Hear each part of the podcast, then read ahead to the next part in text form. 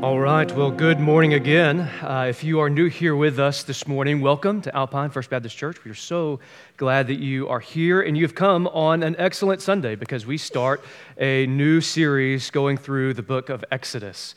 So if you have your Bible with you, I encourage you to open up there. It's right after Genesis, it's the second book of the Bible this morning. Uh, we're going to be looking at the first seven verses to kind of give us an overview or an introduction of what to expect coming into Exodus this morning. So, as you're turning there, as I was thinking about the story of the Exodus, it's really a story of us because humans tell stories. Stories shape us. They shape our families. They often they give insight to who we are and why we do certain things. You know, consider it for a moment. What is the story of your life? Where have you been? Where has God brought you to?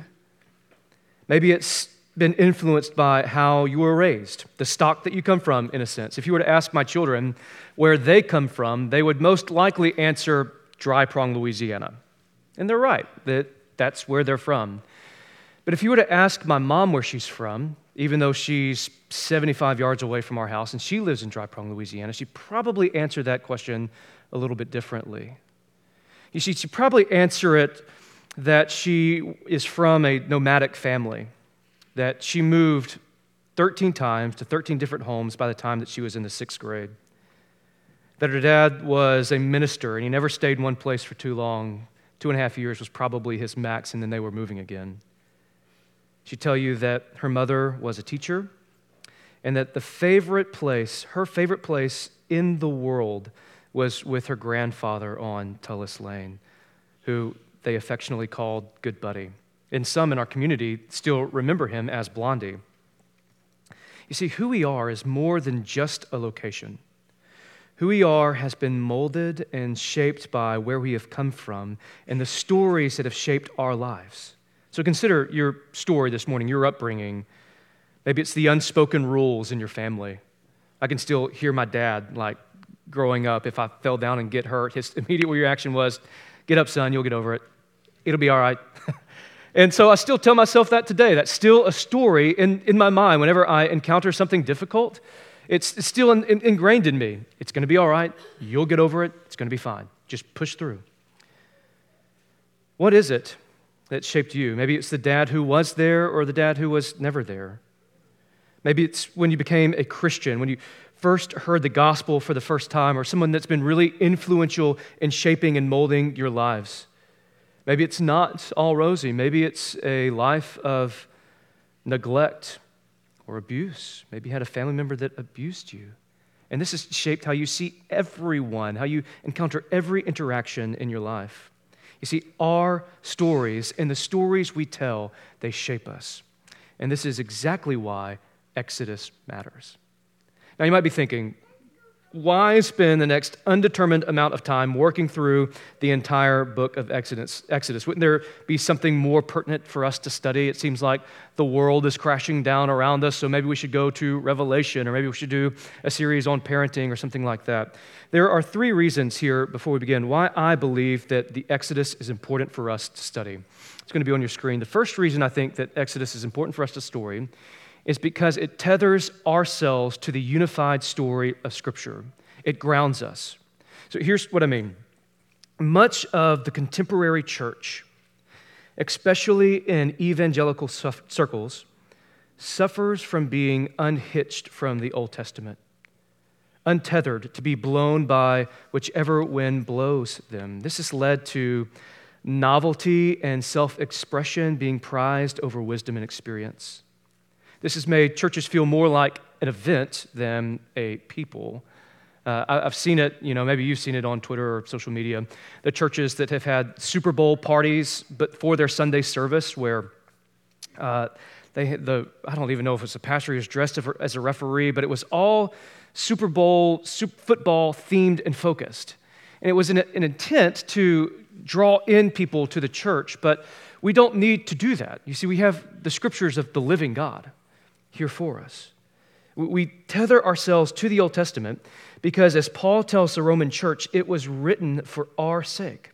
Romans 15:4 says, For whatever was written in the former days was written for our instruction, that through endurance and through the encouragement of the scriptures we might have hope.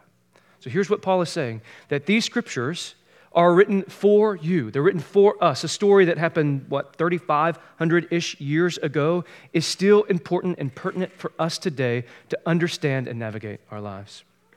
Paul tells the Corinthian church in 1 Corinthians chapter 10 that they all passed through the sea, that they all ate the spiritual food, and they all drink these things happened as an example for them.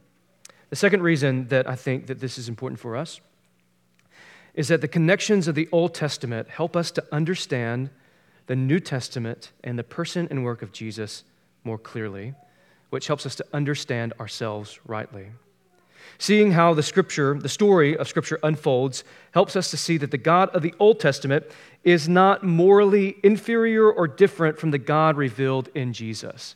If you spend a lot of time in the Old Testament, people have become really uncomfortable with it about maybe the conquest of Canaan and how do we deal with that? Because Jesus is all love, right? But are they different? How do we understand these things rightly? Understanding the Old Testament will help us understand the New Testament. And when we understand and see the story of the Exodus, we will see uh, and understand God more clearly, and then as He's revealed in Jesus. And when we understand the story of Exodus, we'll start to see echoes of Exodus everywhere. We, under, we, we seek to endeavor this because, as Jesus says, that these things that was written about him. He says this in Luke 24 These are my words that I spoke to you while I was still with you, that everything written about me in the law of Moses and the prophets and the Psalms must be fulfilled. So, in one way, if you're here at church this morning and you want a deeper walk with God, you want to follow more, more closely with Him, to understand Him better, it's important for us then to understand the Exodus. It's a wonderful story that helps us to see Jesus more clearly. And here's the last reason I think that it's going to be important for us today. And this might be one of the most important things for us. Our generation is confused as to the nature of true freedom. Our generation is confused as to the nature of true freedom. Let me read a quote from you from Alastair Roberts, who wrote a book called Echoes of Exodus. He says this No matter how often we experience liberation from constraints, limitations, and oppressions, we still find ourselves falling into new forms of bondage. We get free from boredom, and fall into the slavery to distraction. We pursue liberty from prohibitions and fall into bondage to addictions. We escape repression and become enslaved to lust. The Exodus story is to shape our story. God's people are Exodus people.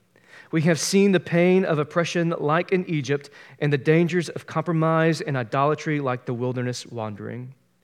Here's what he says Exodus tells us that there is little point in being free from serving Pharaoh if we are not also free to serve the Lord. Here's why the Exodus is important. It's because God doesn't just save us to wonder. He doesn't just save us to just kind of figure out our lives. He saves us to Himself.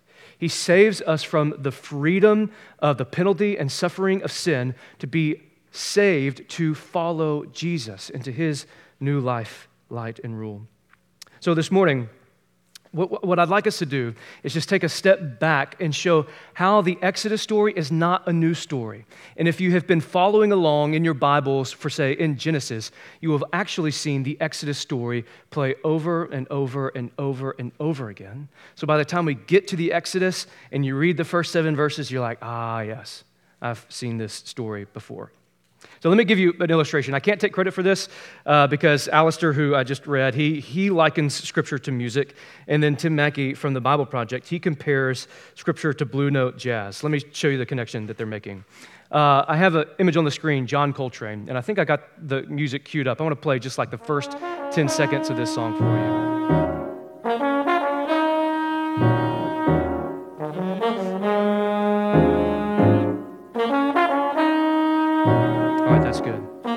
So, this is one of John Coltrane's most famous songs. And that song right there, what you just heard, is 10 minutes long.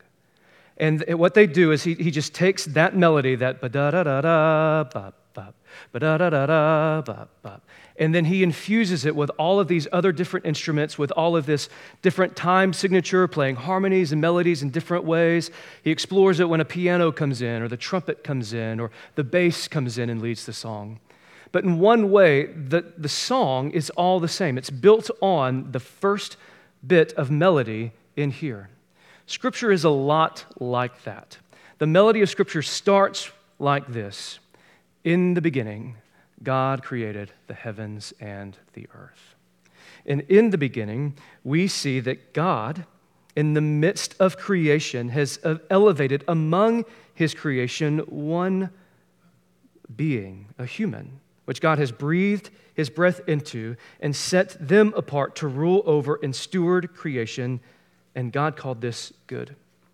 But we see in the melody of the Bible that that doesn't last for long. What happens next? We know folly, violence, injustice uh, happens next. The elevated human, made in the image of God, was invited to walk in God's wisdom and ways, but instead of listening to the wisdom of God, they listened to the lies of the serpent. This is not necessarily a story of an exodus, but a story of an exile, where they are brought out of God's presence, goodness, and rest. But we know if we've, we've paid attention to the first three chapters of Genesis, God hasn't kicked them out and they're done with it. No, God has promised that there is one to come from the line of the woman where hope is going to be restored. So you're, you're waiting for this. You, you're anticipating what's going to happen next. So you fast forward to the next story of Cain and Abel. And Cain again takes wisdom into his own hands, not in the form of fruit from the tree, but from a rock of the ground, and he kills his brother. Fast forward in this line of Cain, and you get to a city of Babel that delights in their military prowess and violence, and the cry of injustice is so great that the Lord hears and decides to let the chaotic waters that he divided in Genesis 1 fall back in on himself. And then the melody repeats. Because if you've read Genesis lately, you'll know that there is one that God calls righteous and blameless. Do you remember who that is? Anyone? It's Noah. He says that Noah is righteous and blameless, and his name literally means rest. So if you're, you're tracking with the story, it's like God is going to restart. He is, he's bringing up one righteous intercessor chosen that's going to bring new life and creation. He builds an ark. They survive the floodwaters. And the first thing that Noah does when he gets off of the ark, he builds an altar and then he plants what? He plants a garden. He plants a vineyard. And so you're like, yes, he's done it. Like, here's the righteous intercessor. He's built back the garden. He is back in communion with God. But what does Noah do? He again, like Adam and Eve, he takes the fruit of the vine. He gets drunk off of that, and then something very shameful happens in a tent with his sons. And the story repeats itself. The story doesn't end there you fast forward to uh, the story of Abraham. Abram's name means exalted father, and Sarah means queen.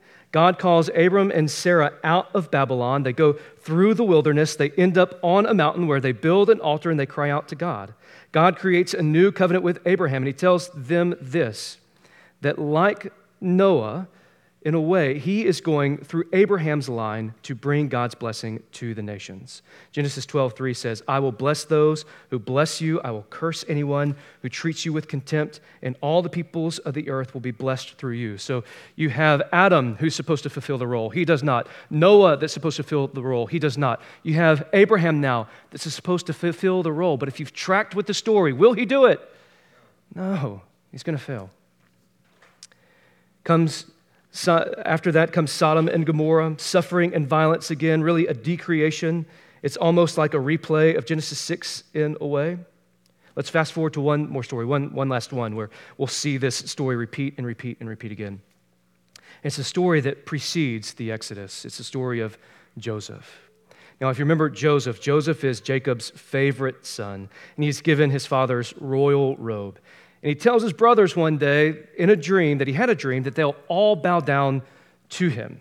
Now, that's not exactly a way to, to win friends and influence people on Joseph's part. But what happens? what do the brothers do? They take wisdom into their own hands. They take his brother, they throw him into a pit, they swindle the swindler. Remember Jacob, who takes the fur of an animal to trick his father? They take the uh, father's now blood soaked robe to trick him. However, God raises Joseph up. Genesis says that the Spirit of the Lord is on Joseph, and he is raised into a position of power, second in command of all of Egypt, and he uses his brother to save God's chosen people and extend blessing to the nations. And you think, they've done it. Like, this is what was going to happen. The, the end of Genesis has fit perfectly. This chosen one has extended blessing to the nations. But then we open up to Exodus. If you have your Bibles with you, uh, we're going to read verses 1 through 7. Now, in your Bible, it might say something like, These are the names, or Now these are the names, but the literal translation from the Hebrew is, And these are the names. So, what this tells us is that this is a continuation of the story from Genesis. It says this These are the names of the sons of Israel who went to Egypt with Jacob, each with his family Reuben, Simeon, Levi, and Judah, Issachar, Zebulun, and Benjamin, Dan and Naphtali, Gad and Asher. The descendants of Jacob numbered 70 in all. Joseph was already in Egypt. Now, Joseph and all his brothers and all that generation died. But the Israelites were exceedingly fruitful. They multiplied greatly, increased in numbers, and became so numerous that the land was filled with them. Let me show you how the beginning of Exodus continues the story from the beginning of Genesis. Do you remember what God tells the first humans to do in Genesis chapter 1? He tells them to do what? Be fruitful and and fill the and subdue it. So here, when we open up Exodus, we see this that these people, they have become exceedingly fruitful. They've multiplied greatly. They've increased in number, so numerous that the land was filled with them. So, if we're tracking, like with God, uh, John Coltrane, we, we are following the melody of the story. And we're like, yes, this is going right along. But we're going to leave on this cliffhanger. Because what do we know about the story of the Exodus? The Hebrews are fruitful and they're multiplying, but rather they're not subduing the earth, they're rather being subdued. They're not ruling over creation, but they're being ruled over. So Pharaoh is going to become this archetype of evil that we have seen in Genesis, from the serpent to Babel to Babylon, where violence and oppression and evil are done. So, as we come to the story of Exodus, our minds are already queued up in a rhythm and a way to understand the story before. But why is this important? Why is this so crucial for us to understand? That's our last point, is that understanding the depths of the Exodus helps us to understand the depths of the salvation in Christ Jesus. So, why is the Exodus important for us today? Because we see in the Bible that it is one unified story building on itself. So by the time we get to the New Testament and Jesus, we are so familiar with the melody of the Old Testament. It's like we're in the 11th hour of this jazz session that the scriptures have been riffing off of. And so when we see Jesus come onto the scene, we are anticipating him to be the new righteous intercessor or the Christ, the anointed one, the Messiah we are expecting Jesus to be the one, like Moses, who is going to deliver his people out of oppression. We're going to see Jesus, like Noah, however, better than Noah, who brings ultimate rest. We're going to see Jesus, like Abraham, who's called exalted father, that Jesus is the true one to bring God's blessing to the nations. So there are going to be a lot of challenging passages in the Exodus, and there are going to be some, some work for us to understand. But like a mountain climber who is scaling a mountain, what they do is they, they track out their path and they look for good footholds to hold on to. Let me give us some footholds to hold on to as we go through the Exodus. The first one is this Moses is going to deliver the people from Egypt, but this points to Jesus, the greater deliverer. Luke 4 18 through 19 says this Jesus says this The Spirit of the Lord is on me because he has anointed me to preach good news to the poor. He has sent me to proclaim uh, release to the captives and recover, recovery of the sight to the blind, to set free the oppressed, proclaim the year of the Lord's favor. Here's what Jesus is claiming to do. Like Moses delivered the people, the oppressed people, out of Egypt, Jesus is now going to bring uh, people out of sin. Galatians 1 3 through 4 says, Grace to you and peace from God the Father and our Lord Jesus Christ, who gave himself for our sins to rescue us from the present evil age, according to the will of the God of our God and Father. When we see the rescue story of the Exodus, we'll see how Jesus fulfills this role. But Jesus is not only a deliverer, he's also intercessor. And one of the most dramatic portions of the story of the Exodus is Exodus 34 or 32, I believe. God is giving the law to Moses, and down on the, the valley, uh, down at the mountain floor, what are the people doing? They have constructed a golden calf and they're worshiping false gods. And God tells Moses, I am done with these people. Leave me so that my anger can burn against them. I'm turning my back on them. But do you remember what Moses says?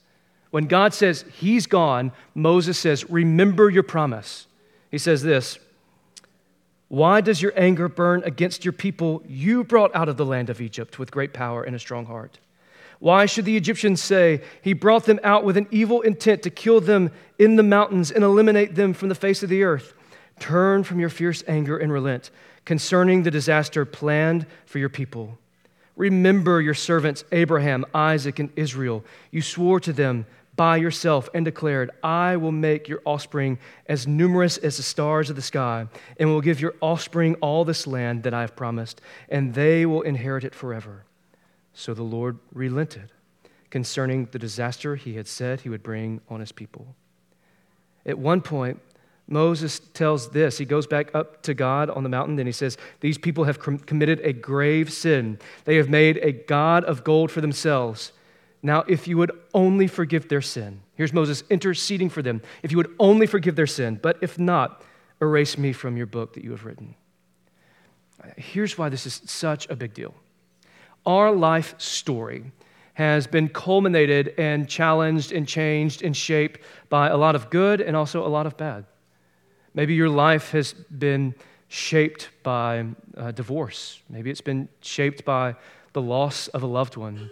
Maybe it's been shaped or is being shaped by addiction, shame, just a series of sin that you cannot get out of. And you might wonder has the Lord turned his back on me? Can the Lord reach me in the place where I'm at? You see, Jesus is not just a deliverer, Jesus is also intercessor, which means this. Romans chapter 8 puts it this way In the same way, the Spirit also helps us in our weakness, because we do not know what to pray for as we should, but the Spirit Himself intercedes for us with inexpressible groanings.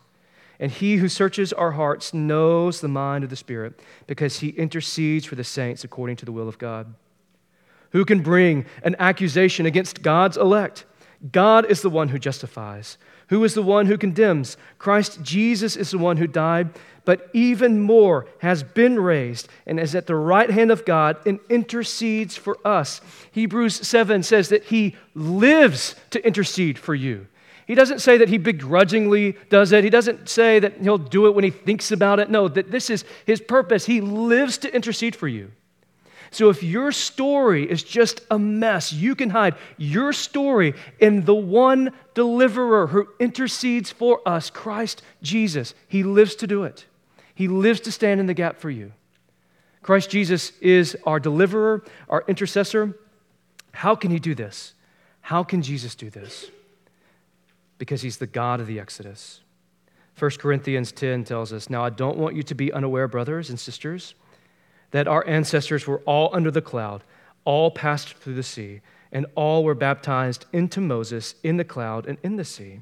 They all ate the same spiritual food and all drank the same spiritual drink, for they drank from the spiritual rock that followed them, and that rock was Christ. So here's what Paul is saying that through this Exodus moment, the rock that they, they drank from, The blessing that they received was Christ Jesus.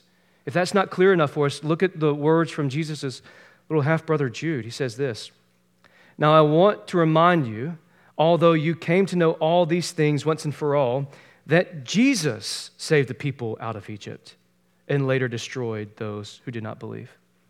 Who did it? Was it did God deliver them? Yes. Was it Jesus? Yes. This Jesus, the deliverer who lives to intercede, is for you. Come hide your life in him. I have a few more here, but I just I want to skip those to just end here to land the plane. Jesus is, we'll, we'll see, our true Passover lamb. You see, again, our stories shape who we are. Uh, I often ask uh, my, a group of my friends, like, if there was one moment that you could go back to in your life and just hit reset and start over from that moment, what moment would it be? If you could go back to a moment in your life, think of it. If you could go back to a moment in your life and hit reset and redo all of the situation, all of the maybe bad choices, you had a better idea of what you could do, what would that moment be? That's most likely what's shaping you. Uh, the regret, the, the bad choice, the things that you wish you could do over, that's likely the thing that you are holding on to and shaping you. We remember those things, we lament those things. But here's what Jesus says about the story of the Exodus. You see, it was common for the past, well, when Jesus was on the scene, we'll say maybe for the last 1,500 years, these people have been rehearsing or practicing the Passover. And what was the purpose of the Passover?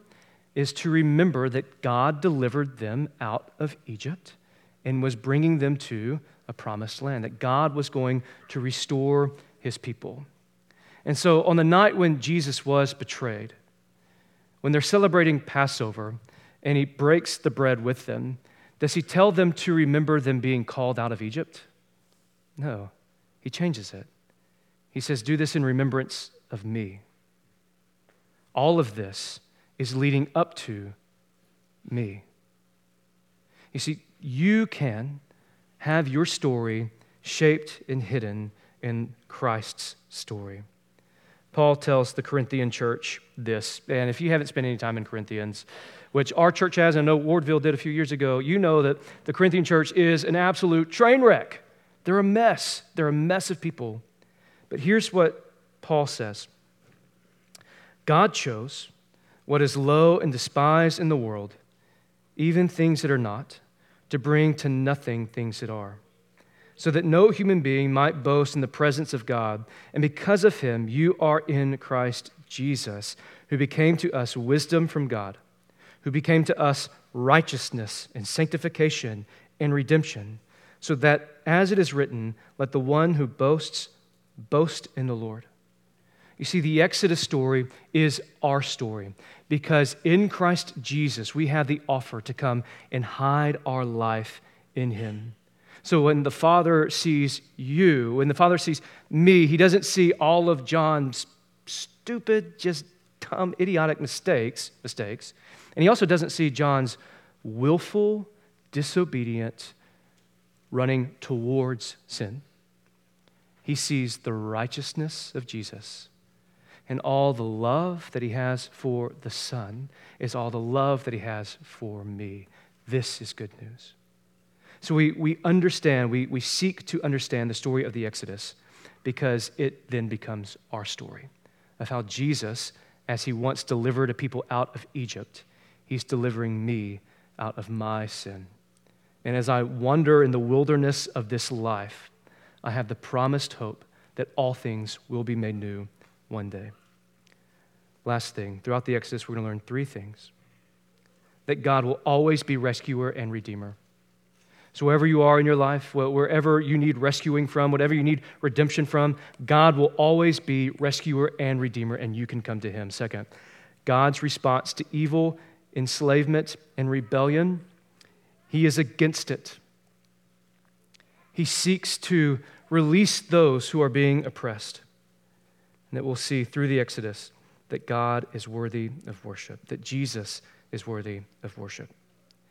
Here's what Paul says in Galatians Christ redeemed us from the curse of the law by becoming a curse for us, because it is written, Cursed is everyone who is hung on a tree. The purpose was that the blessing of Abraham would come to the Gentiles by Christ Jesus, so that we could receive the promised Spirit through faith. This morning, we can come to Jesus, who rescues us from our sin and brings us to himself. Let's pray. Jesus, I pray that as we seek to understand our own story, our own life, our own sin and willful rebellion, Father, that we also see through the story of the Exodus that you have not given up on us. And Father, that this is not a new story, but it's actually been a story that's been repeating. That Jesus, you have come, and that you are living to intercede. You are living to call a people to yourself. Father, that you love us. So, Jesus, I pray that we understand this as we journey through this story of the Exodus together, and that we allow our story, that we give our story to you so that your story can be ours. It's in Jesus' name I pray. Amen.